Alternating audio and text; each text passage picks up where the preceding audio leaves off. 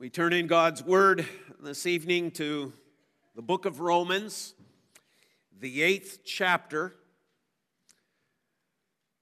Not dealing with those verses that come at the end that we all love so dearly and uh, hear so clearly.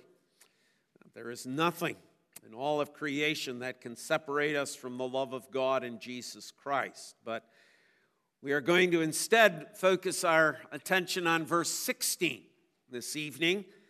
These words, the Spirit Himself bears witness with our spirit that we are children of God. But to set that verse in context, we go back to verse 1 and read 1 through 17. Let's hear then God's breathed out word to us tonight. There is therefore now no condemnation for those who are in Christ Jesus. For the law of the Spirit of life has set you free in Christ Jesus from the law of sin and death. For God has done what the law, weakened by the flesh, could not do by sending his own Son in the likeness of sinful flesh and for sin he condemns sin in the flesh in order that the righteous requirement of the law might be fulfilled in us who walk not according to the flesh, but according to the Spirit. For those who live according to the flesh set their minds on the things of the flesh, but those who live according to the Spirit set their minds on the things of the Spirit. For to set the mind on the flesh is death, but to set the mind on the Spirit is life and peace. For the mind that is set on the flesh is hostile to God, for it does not submit to God's law. Indeed, it cannot. Those who are in the flesh cannot please God. You, however, are not in the flesh, but in the Spirit, if in fact the Spirit of God dwells in you. Anyone who does not have the Spirit of Christ does not belong to him. But if Christ is in you, although the body is dead because of sin, the Spirit is life because of righteousness. If the spirit of him who raised Jesus from the dead dwells in you, he who raised Christ Jesus from the dead will also give life to your mortal bodies through his spirit who dwells in you.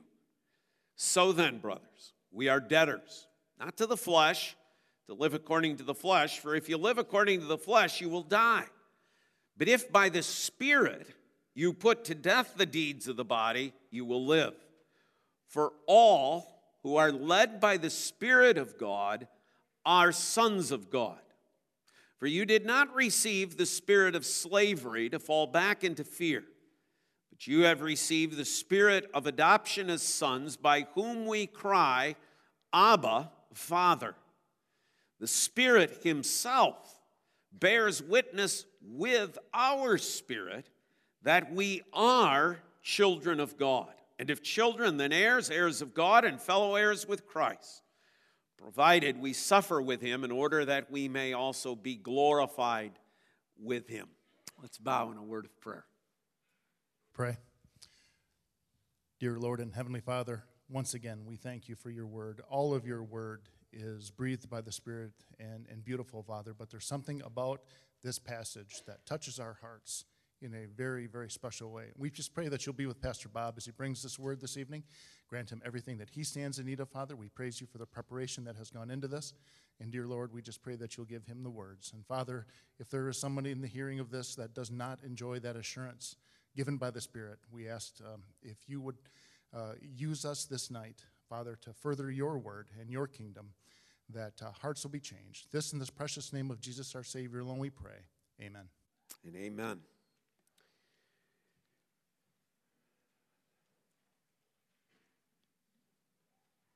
One's lack of assurance does not mean that you are not saved. Our assurance is not the condition of our salvation. There is now, therefore, no condemnation for those who are in Christ Jesus. I might not have complete assurance. Sometimes that assurance may waver. Sometimes there may be circumstances that you and I are called to journey through in life, in which perhaps we, in our human nature, question. But that is not the determining factor of my salvation. My lack of a firm grip upon Christ Jesus does not determine whether or not I'm saved. What determines my salvation is Christ's firm grip upon me. In the Westminster Confession, they deal with this subject of assurance. And in all of its explanations that, that I have read and gone through over the number of years that we've been in the OPC, it becomes clear that this is an issue that God's people need to hear about. Because there is also hope. God provides for us, knowing that we are people who are going to lack assurance. He comes alongside of us and He nourishes us, and He strengthens us, and He provides means by which our assurance might grow, might deepen.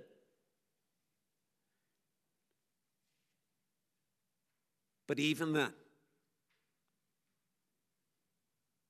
I may wonder, I may not feel it, but it doesn't change God's grip upon you and I. And yet, God wants us to know about assurance. God wants us to know what is out there and what is available. God wants us to know that He desires, and it is His desire that we grow in our assurance. But even as we do so, first of all, the, the Westminster Confession deals with false assurance. And so that'll be our first point false assurance. And then we'll delve into Romans chapter 8, true assurance. Jesus often throughout the Gospels deals with those who have a false assurance. They're called the religious leaders of his day. They're called the Pharisees, Sadducees, the chief priests, and the scribes. Jesus often teaches about their false assurance.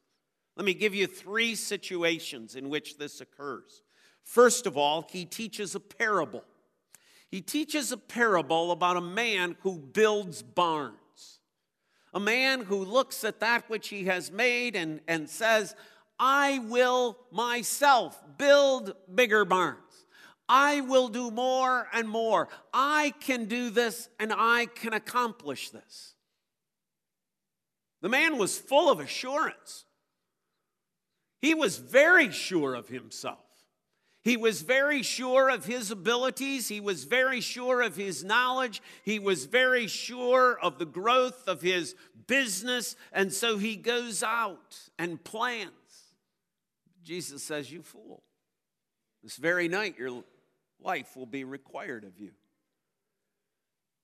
You see, if our assurance is based upon self, that which we do, that which we accomplish. If our assurance is, is a human pride, as it is with the, the man in the parable, the scriptures and Jesus call that a, a false assurance. That's a false hope. That's a false peace. Or we could go to the parable of Jesus and the teaching about the Pharisee and the, the tax collector. There, the assurance of the Pharisee seems to be his superiority over this tax collector, this publican. He spends all of his time in comparison, in comparing himself to that other man. I am superior to him. I must be better. I must be saved. I must be righteous. After all, look at how good I am compared to that man. Now, yes, it still has that, that note of pride, but, but there, is, there is this idea that, well, I certainly can have assurance because look at that guy over there. And look at that person over there. Look at that person three rows ahead of me in the pew. I must, I, I have assurance because I'm certainly a much better person than they are. So I know I'm going to heaven. I know I'm one of God's children because I'm just that much better than other people. That too, that arrogance is a false assurance, it's a false hope. Thirdly, it's the assurance that's based upon a lie. What did these Jewish leaders often claim? Well, we're sons of Abraham. And certainly, being a son of Abraham, being a descendant of Abraham, makes us one of those who are going to inherit the kingdom. Of course, we have assurance. We're very confident because of our pedigree, because of our background, because we are certainly the true sons of Abraham. Maybe with a sneer in the direction of the north to the Samaritans, maybe a sneer in the direction of others who didn't hold their same religious views. What does Jesus say to them? You're sons of your father, the devil. You're not sons of Abraham. Your confidence, although you're full of assurance, you think you're righteous, you think you have an inheritance coming to you, you think you're going to be rewarded by God. But it's based upon a lie. The lie is this you are saying you're sons of Abraham when the truth is you're sons of the devil. That's who your father is, not Abraham. And so, yes, it is possible to have false assurance. If we're looking to ourselves and that which we do, that which we have accomplished, that which we have done, the progress we have made in our lives, if we're looking at other people in comparison and saying, well, I'm certainly a much better person than they are, obviously, I'm going to go to heaven because look at how bad their life is. Or if we're basing it upon an outright lie. Well, of course I'm going to heaven. I'm Orthodox Presbyterian. Of course I'm going to heaven. My dad and grandfather and grandfather after that were all Christians. Of course I'm going there. Of course I'm going to heaven. I show up at church twice a Sunday. Haven't missed the Lord's Supper in years. Of course I'm assured. I, I've been baptized. I walked an aisle. If it's based upon ourselves, if it's based upon what we have done, it's a false assurance. Much of modern psychology is based upon this, is it not? It's based upon that, well, you, you just need, you, you try a little harder. You can overcome. You can do this. You can win the prize. You can reach your goals. You can reach your full potential. It's within you. Just, you need to release it. You need to get there. What a false hope. What false assurance especially when that's transferred over into the spiritual realm. But you see, Paul in Romans chapter 8 is speaking not of a false assurance, as Jesus has so clearly done throughout the gospel. He's addressing brothers and sisters in Christ. And he's coming alongside of them and saying, There is a true assurance. What does that look like? Well, it's based upon the work of the Holy Spirit. And so, our first point under letter two is this, or number two, is it's confirmed by the Holy Spirit. Listen to verse 16 again. the Spirit Himself bears witness with our spirit that we are children of God. I want you to notice that Paul doesn't say, you need the Spirit and you need the work of the Spirit in order to prove that you are a Christian. Paul doesn't say you need some extraordinary display of the Spirit's presence in your life to indicate that you are a Christian. Paul doesn't say you need to rely upon the Spirit causing you to, well, let's say, for example, perform a miracle. You don't need the Holy Spirit to somehow allow you to speak in tongues. That'll give you the confidence you need to have, that'll give you the assurance. This is not some sort of increase past Christ. This isn't Paul saying, look, I understand I've, I've written a lot about in Christ, but, but really what you need is you need the Spirit. Just Christ is not sufficient enough. That's not what he's saying. The Spirit Himself bears witness with our spirit that we are the children of God. See, what the Spirit does is He testifies to us of the truth.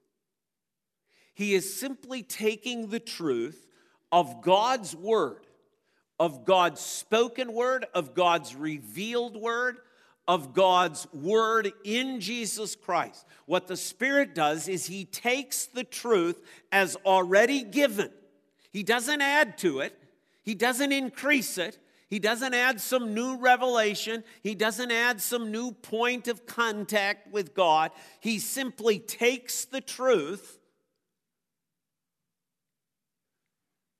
and speaks it to us.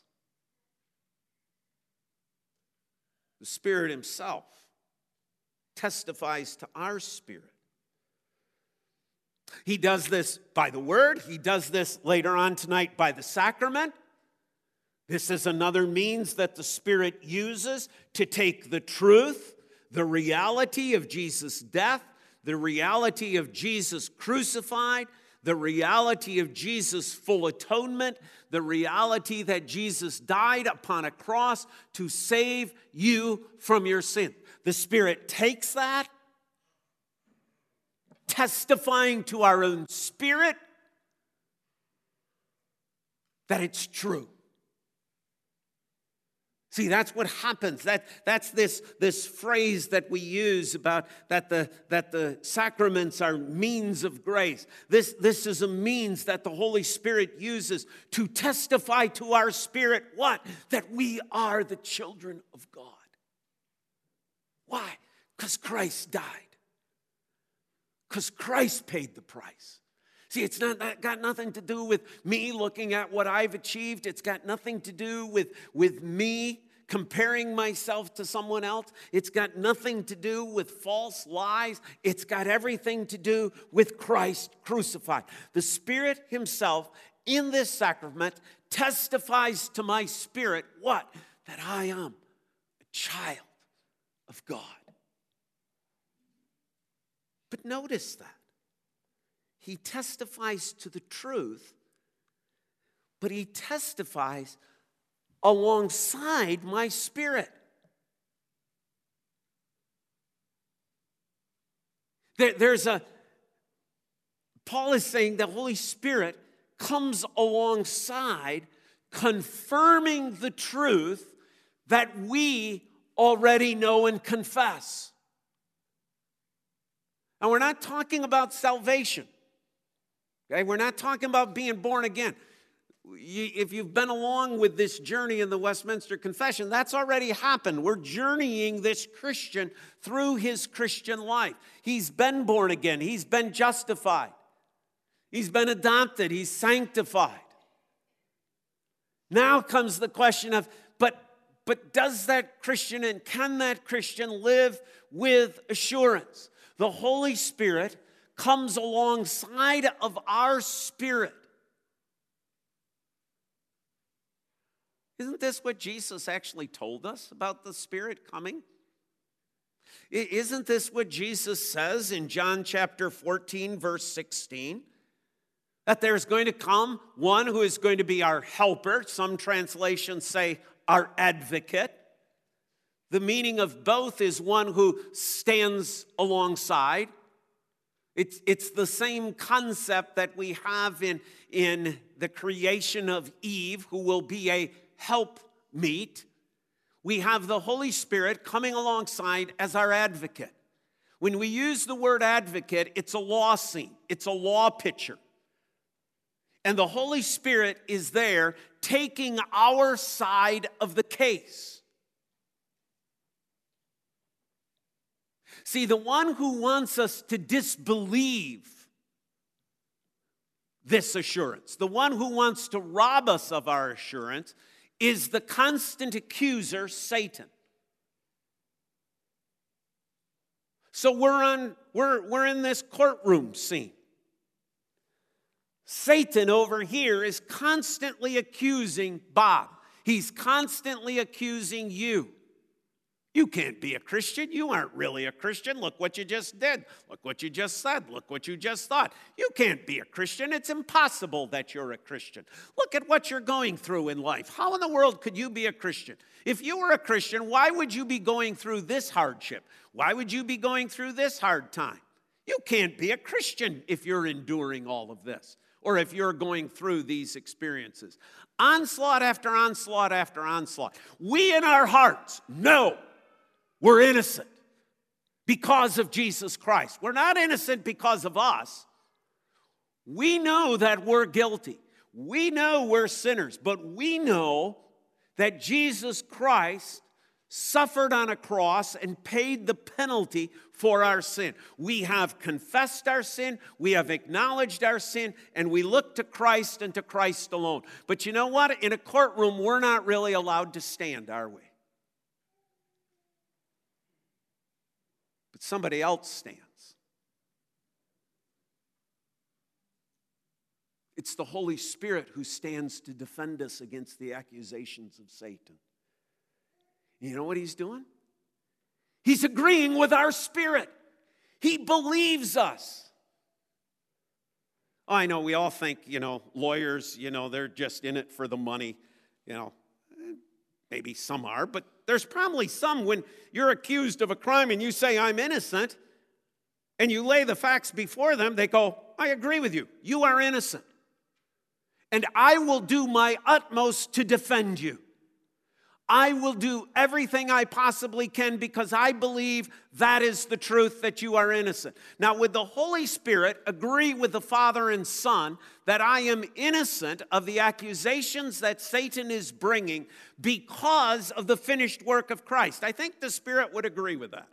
I think the Spirit would agree yes, you're innocent of the accusations Satan is bringing against you because you're trusting not in yourself not in a comparison, not in a lie, but you're basing it on the truth. Jesus Christ died for my sins. The Holy Spirit stands up agreeing with our spirit.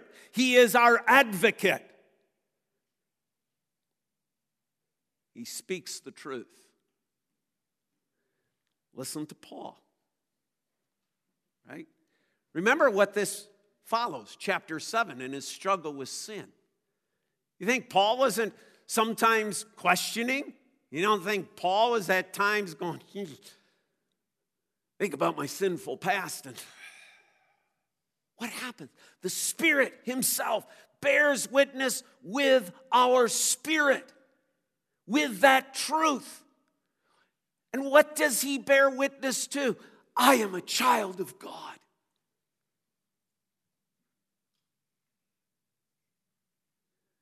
Now, I don't know about you, but I don't think that standing and taking on Satan on my own is a very wise idea.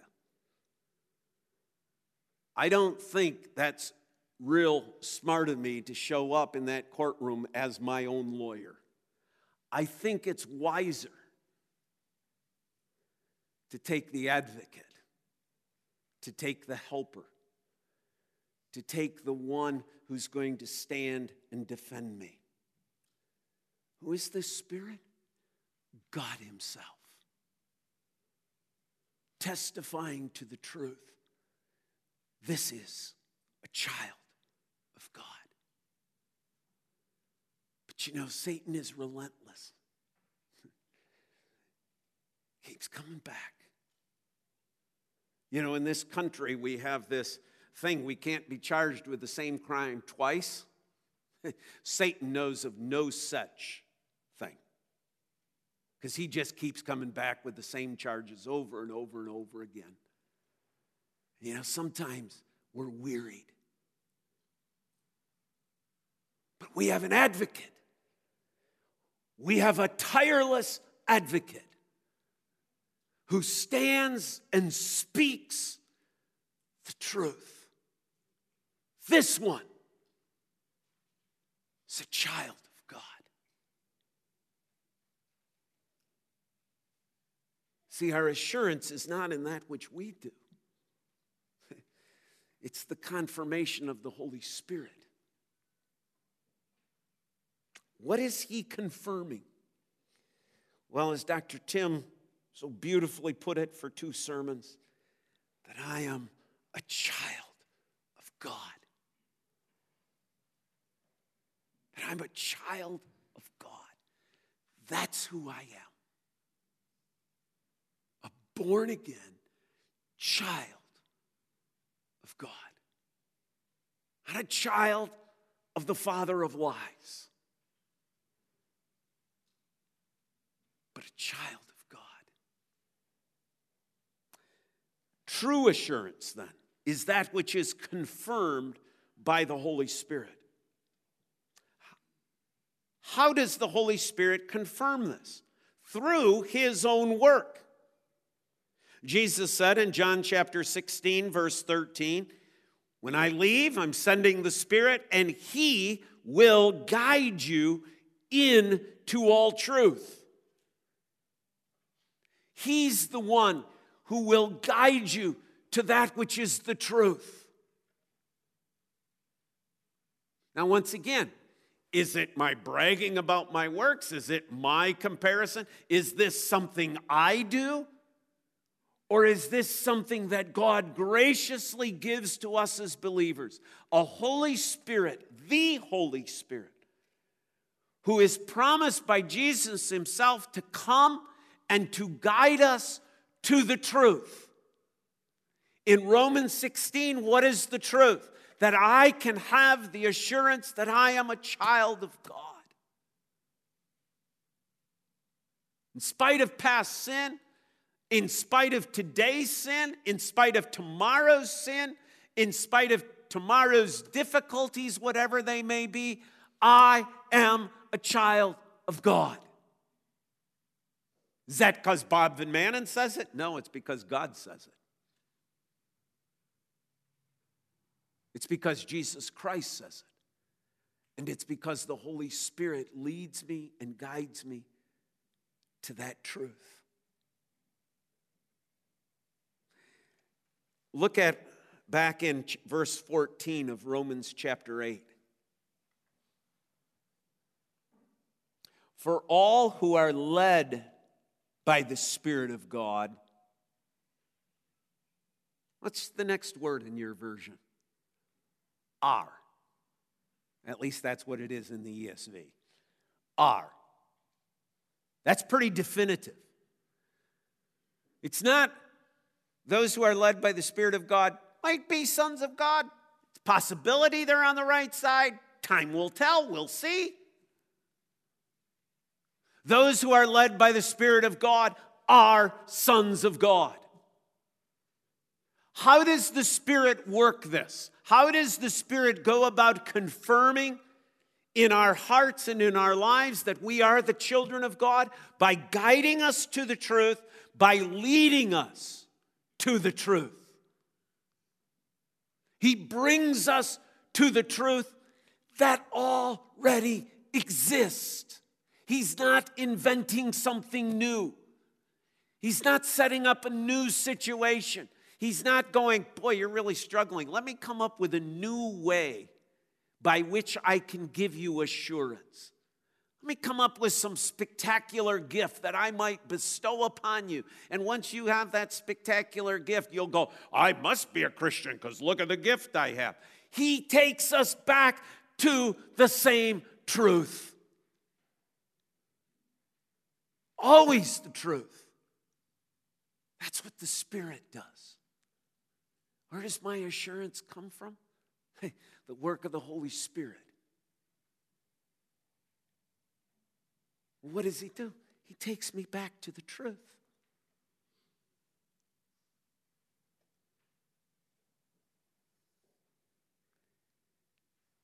And then there are evidences. There's evidences in your life, in my life, that the Holy Spirit is at work.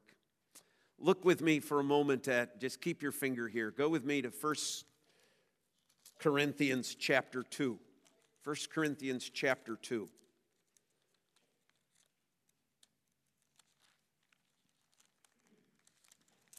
A stubborn page. 1 Corinthians chapter 2, verse 12. Now we have received not the Spirit of the world, but the Spirit who is from God that we might understand the things freely given us by God. Hear that again. Now we have received not the Spirit of the world, but we have received the Spirit who is from God. That what? That we might understand the things that God has already freely given to us. And now the Spirit comes alongside and he said, you want evidences that I am at work? Do you cry out, Abba, Father?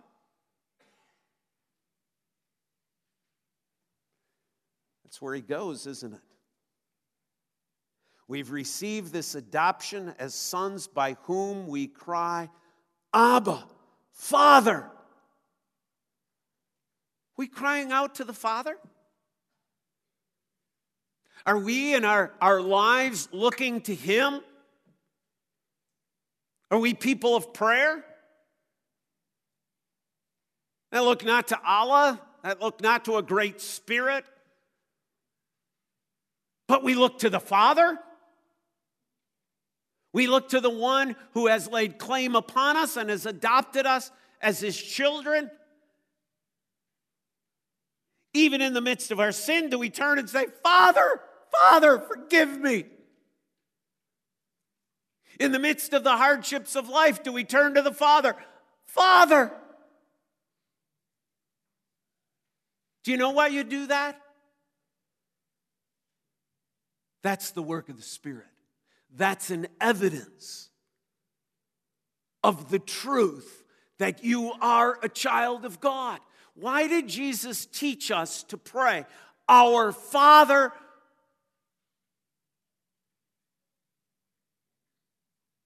Because when we cry, Abba, Father, it's an evidence of the Spirit's work in our hearts and in our lives. The Spirit is confirming a truth that already exists. I'm a child of God, and so are you. In Christ through Christ. Because you see, that's what we're doing. We're looking to Christ. Romans 8. Let me go back again. Second Corinthians this time. Second Corinthians chapter 1.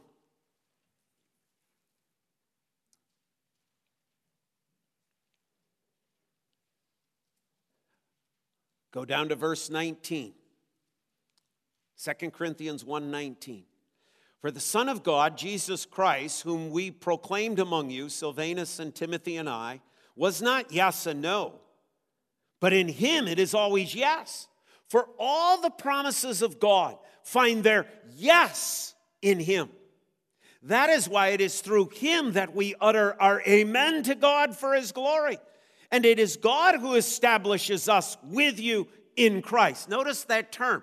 It is God who has established us with you in Christ and has anointed us and has also put his seal on us and given us his spirit in our hearts as a guarantee. What's Paul saying? Paul's saying that it's our looking to Christ that is an evidence of the Spirit's work. Are you looking to Christ? Are you looking to Christ for salvation?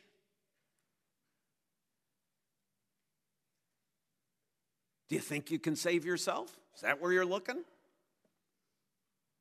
Some other religion, some other means, or are you looking to Christ? If you're looking to Christ for your salvation, if you're looking to Christ for your security, if you're looking to Christ for your strength, you know what that is? That's an evidence that the Holy Spirit's at work in you.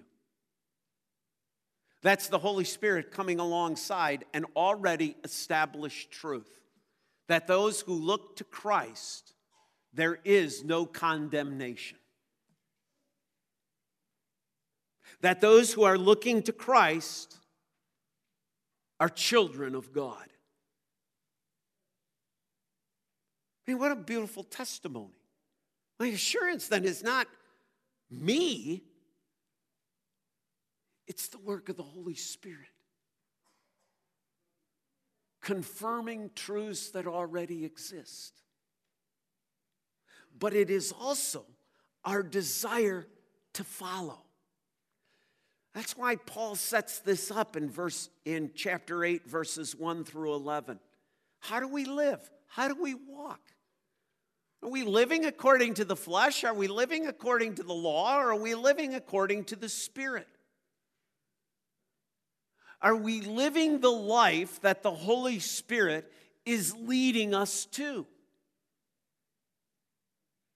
Now, here's where perhaps we often fall short, right? we're often going, well, wait a minute. I don't do that perfectly. That wasn't the question. Because there's only been one perfect, obedient person.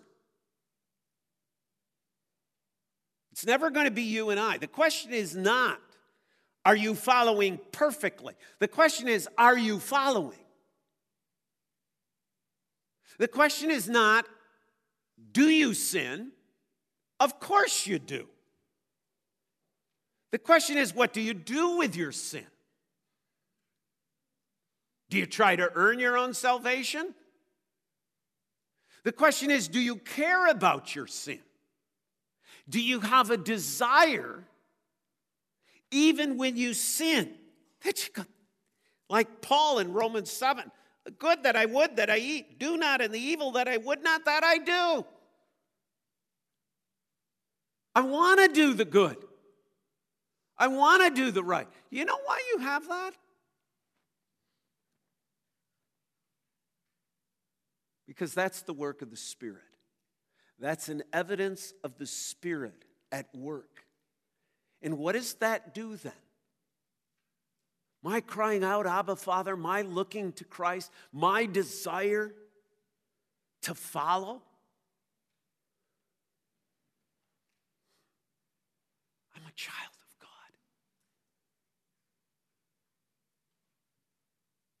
The accuser can bring all the accusations he wants, but I'm a child of God. Because God says so. There is a desire to bring God glory. I don't want my life to, be, to, end in, a, in some sort of calamity of ruins that tears God's glory down? I want my, my life to be lived. What is the chief end of man? To glorify God. That's the desire. Why do I have that desire? Because the Holy Spirit's at work. What is the Holy Spirit confirming? I'm a child of God. Do I have that 100%? No. Nor will any one of us. But that doesn't take away from the truth of the reality of what you and I are. Because God has said it. And all the promises of God are yes in Christ. It's to live obediently. Galatians chapter 5. Putting off the sinful nature and allowing that fruit of the Spirit to live within us. That fruit of the Spirit to be shown and demonstrated. To live purposefully. Putting aside to gain Christ. Paul wrote Philippians chapter 3, verses 7 and 8. I consider all things to be rubbish. All things compared to the surpassing greatness of knowing Christ. That, you see, is the Holy Spirit coming alongside you and I, coming along Paul assuring us we're children of God.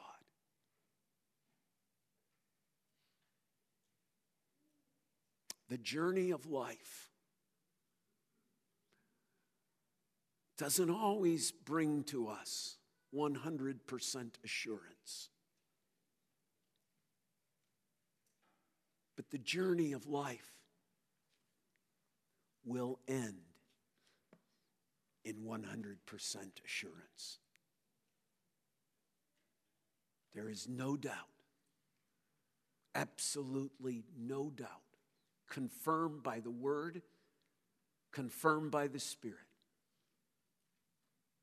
that there is no condemnation to those who are in Christ Jesus. Father, thank you for your word. There are times in our life when perhaps this passage is more meaningful than others. Perhaps, Lord, we're at a stage of life or in our Christian walk where we're wondering why we have to listen to this. Well, tomorrow's coming. Others of that are here this evening, Lord, may be walking in a, in a pretty low valley. And perhaps the accuser is simply saying to them, Look at where you are. How can you be a Christian? Father, here's the beautiful words that your spirit comes alongside our spirit as our advocate and speaks to us. We're children of God. What a glorious promise, what a glorious hope for all of us as God's people. And it ends, it ends in 100% assurance as we, as it were, open our eyes the moment of our death and behold Christ. Thank you that you do not treat us as our sins deserve. Thank you for grace and for the gift of your Son. And knowing that we are loved by you. In Christ's name, God's people say, Amen.